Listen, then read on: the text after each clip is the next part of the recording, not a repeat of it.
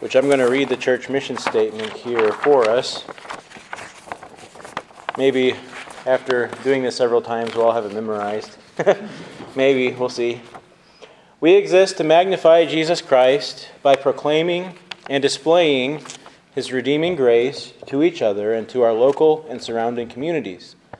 Through Christ's sacrifice, his mercy has triumphed over judgment, and we live to savor and spread this truth. Today we're going to be talking about this, this beginning of the second sentence. Through Christ's sacrifice, mercy has triumphed over judgment.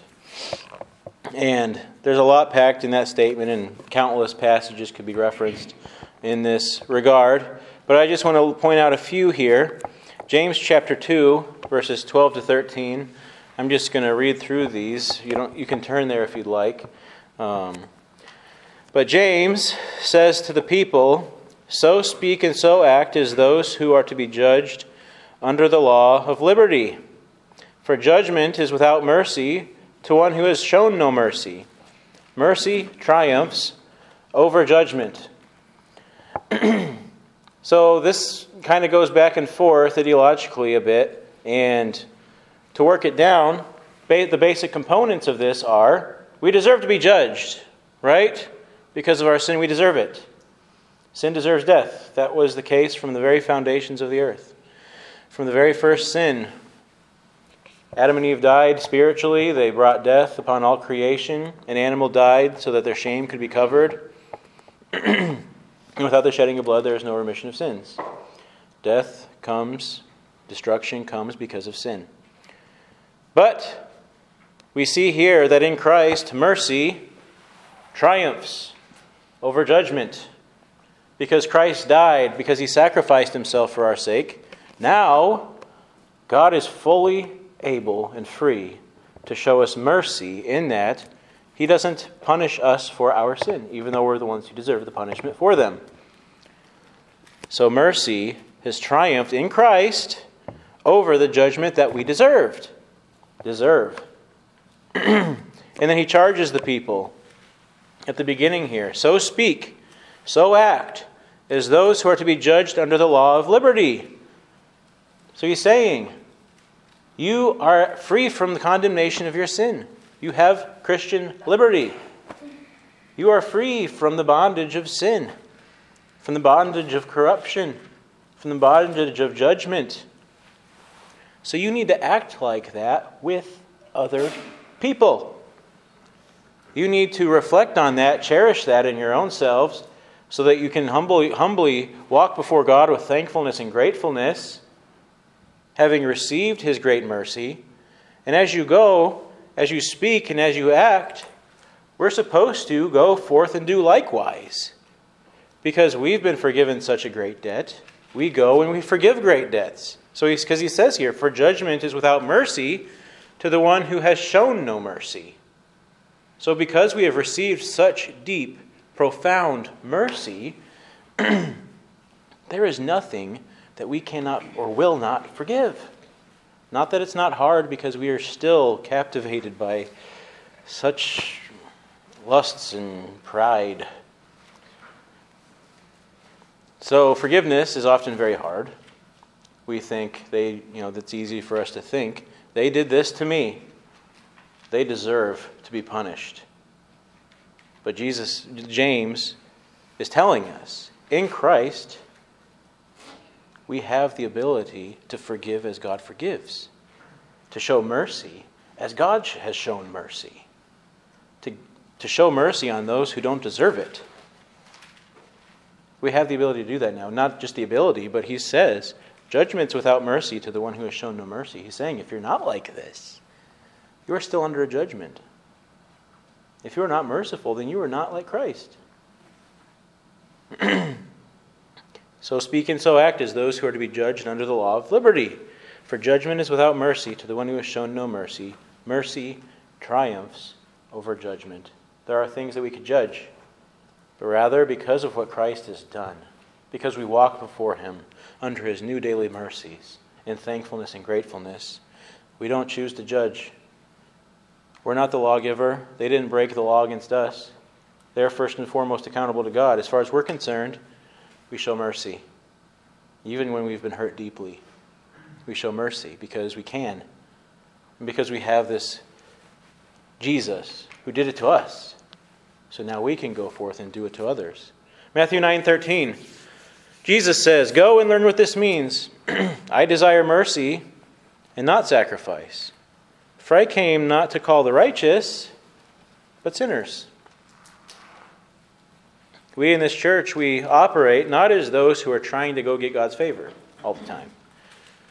The chief end of our existence, the, the purpose for which we go and we do good and we show mercy and we, you know, we love on people and we worship God is not because we want God to be favorable to us. It's because He's already shown us favor. So we give mercy rather than sacrifice. We don't have to sacrifice. God is Jesus Christ has paid for our sins.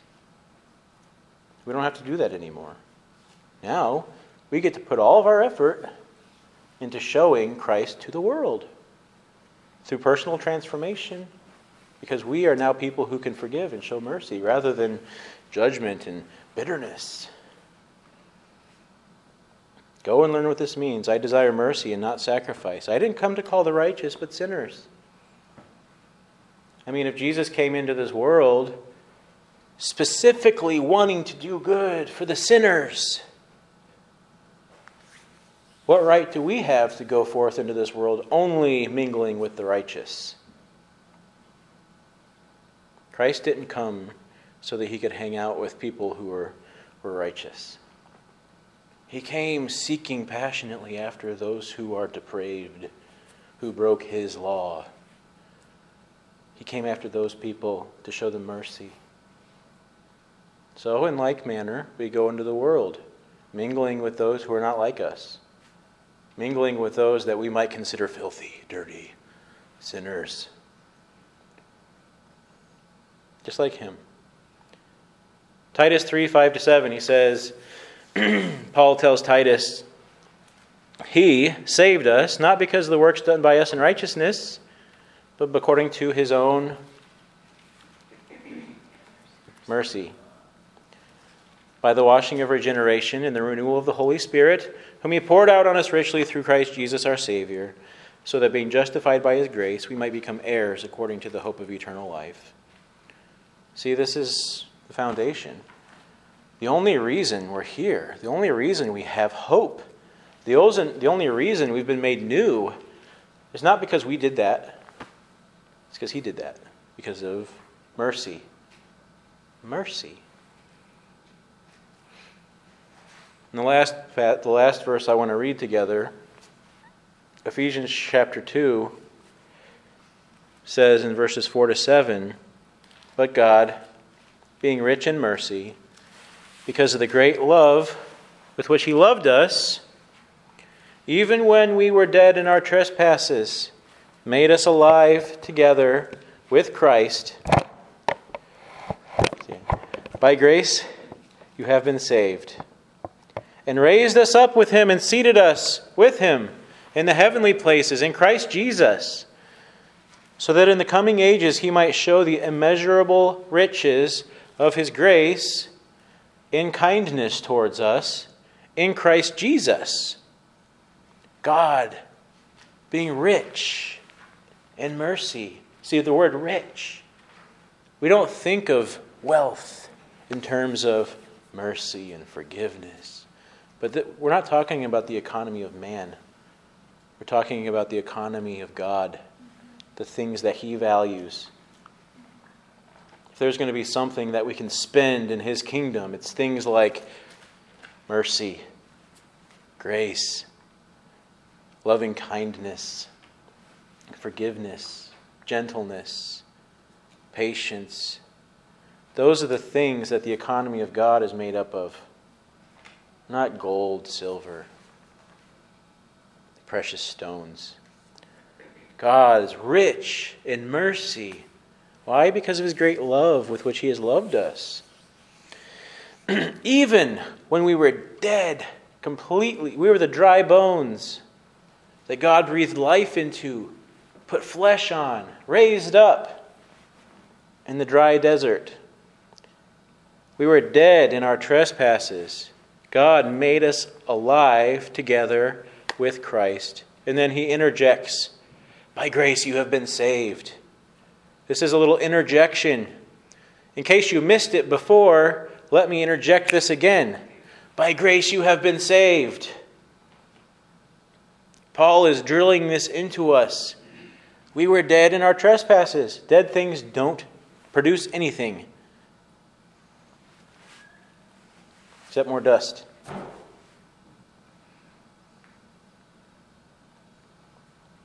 God made us alive. You didn't make yourself alive. You didn't breathe life into your bones. You didn't raise yourself in newness of life because you prayed that prayer. God did. You're not saved because you prayed a prayer. You're not saved because you were at a camp meeting and went forward. You're saved because God saved you by grace through Jesus Christ. and raised us up with him and seated us with him in heavenly places in Christ Jesus. I mean, look, he, the way he's talking about this is as though it already happened. It's as though we're already seated with him in the heavenly places in Christ Jesus, giving us the surety of the finality of his work. It's as though you're already reigning with Christ in his kingdom. It's a sure thing, the thing that God did. So that in the coming ages he might show the immeasurable riches. Here's those riches again. Of what? Of his grace. How is his grace shown? In kindness toward us in Christ Jesus. God is so kind. We think that God is just this mean God who is just looking, sitting back, observing the world, and whenever somebody sins, he's like playing whack a mole up in heaven. Every time somebody sins, he's just whacking, whacking, whacking. That's not our God. He is showing us immeasurable riches of grace in kindness, shrouded in kindness towards us in Christ Jesus. And see, in this way, through Christ's sacrifice, mercy has triumphed over judgment. God does not want to judge you. The Bible says God is not willing that any should perish, that all should come to repentance. He doesn't want to condemn you. The Bible also says that God takes no pleasure in the death of the wicked. That does not please him. He is not up there rejoicing that another wicked person perished.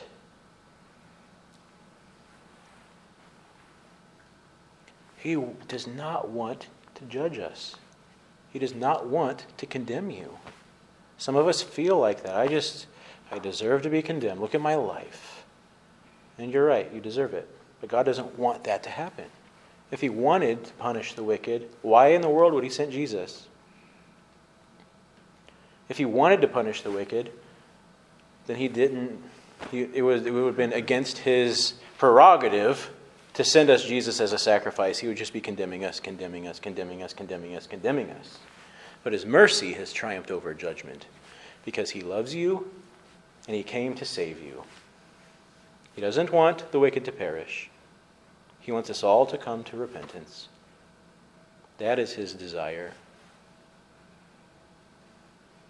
So that we go into this world as a church, because remember that we're talking about our church mission statement. We go into this world in a similar mindset. We don't want the wicked to perish. We see people out there that are spreading falsehood or just living a lifestyle that we were that we're just completely against. That's against everything that I raised my kids to believe, or whatever. But we don't go out in bitterness or anger. God doesn't come against this, them in anger and judgment.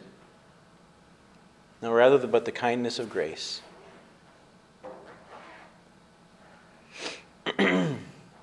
so that they might experience the same life that we have been able to experience. We, who also, in like manner, were dead in our trespasses.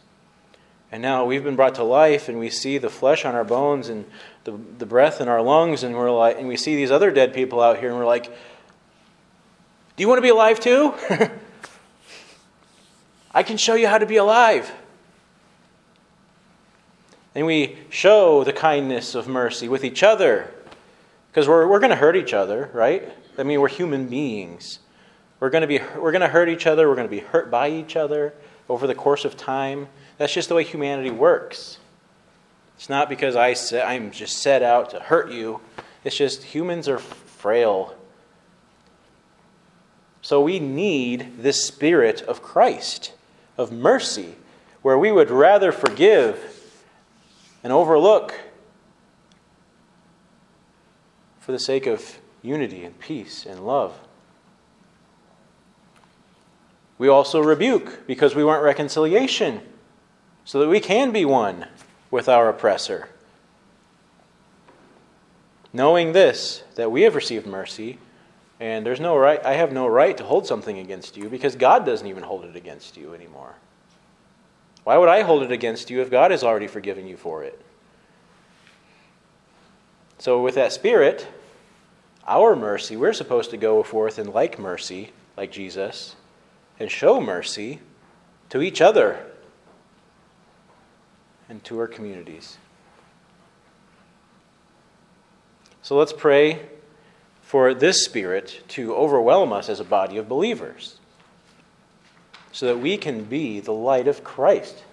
What, I mean, we're the, we are the light of the world. We learned about this last week. So, what exactly are we shining? Well, this is exactly something that we should be shining the light of mercy and kindness and grace, forgiveness, peace, gentleness. Because that's what God has done for us. That's the only reason we're saved, is because God had that for us. So we have that for others. And when people see that, they will glorify the Father in heaven. Let's pray for that together. Would somebody like to volunteer to pray for our assembly to have this mind of Jesus Christ?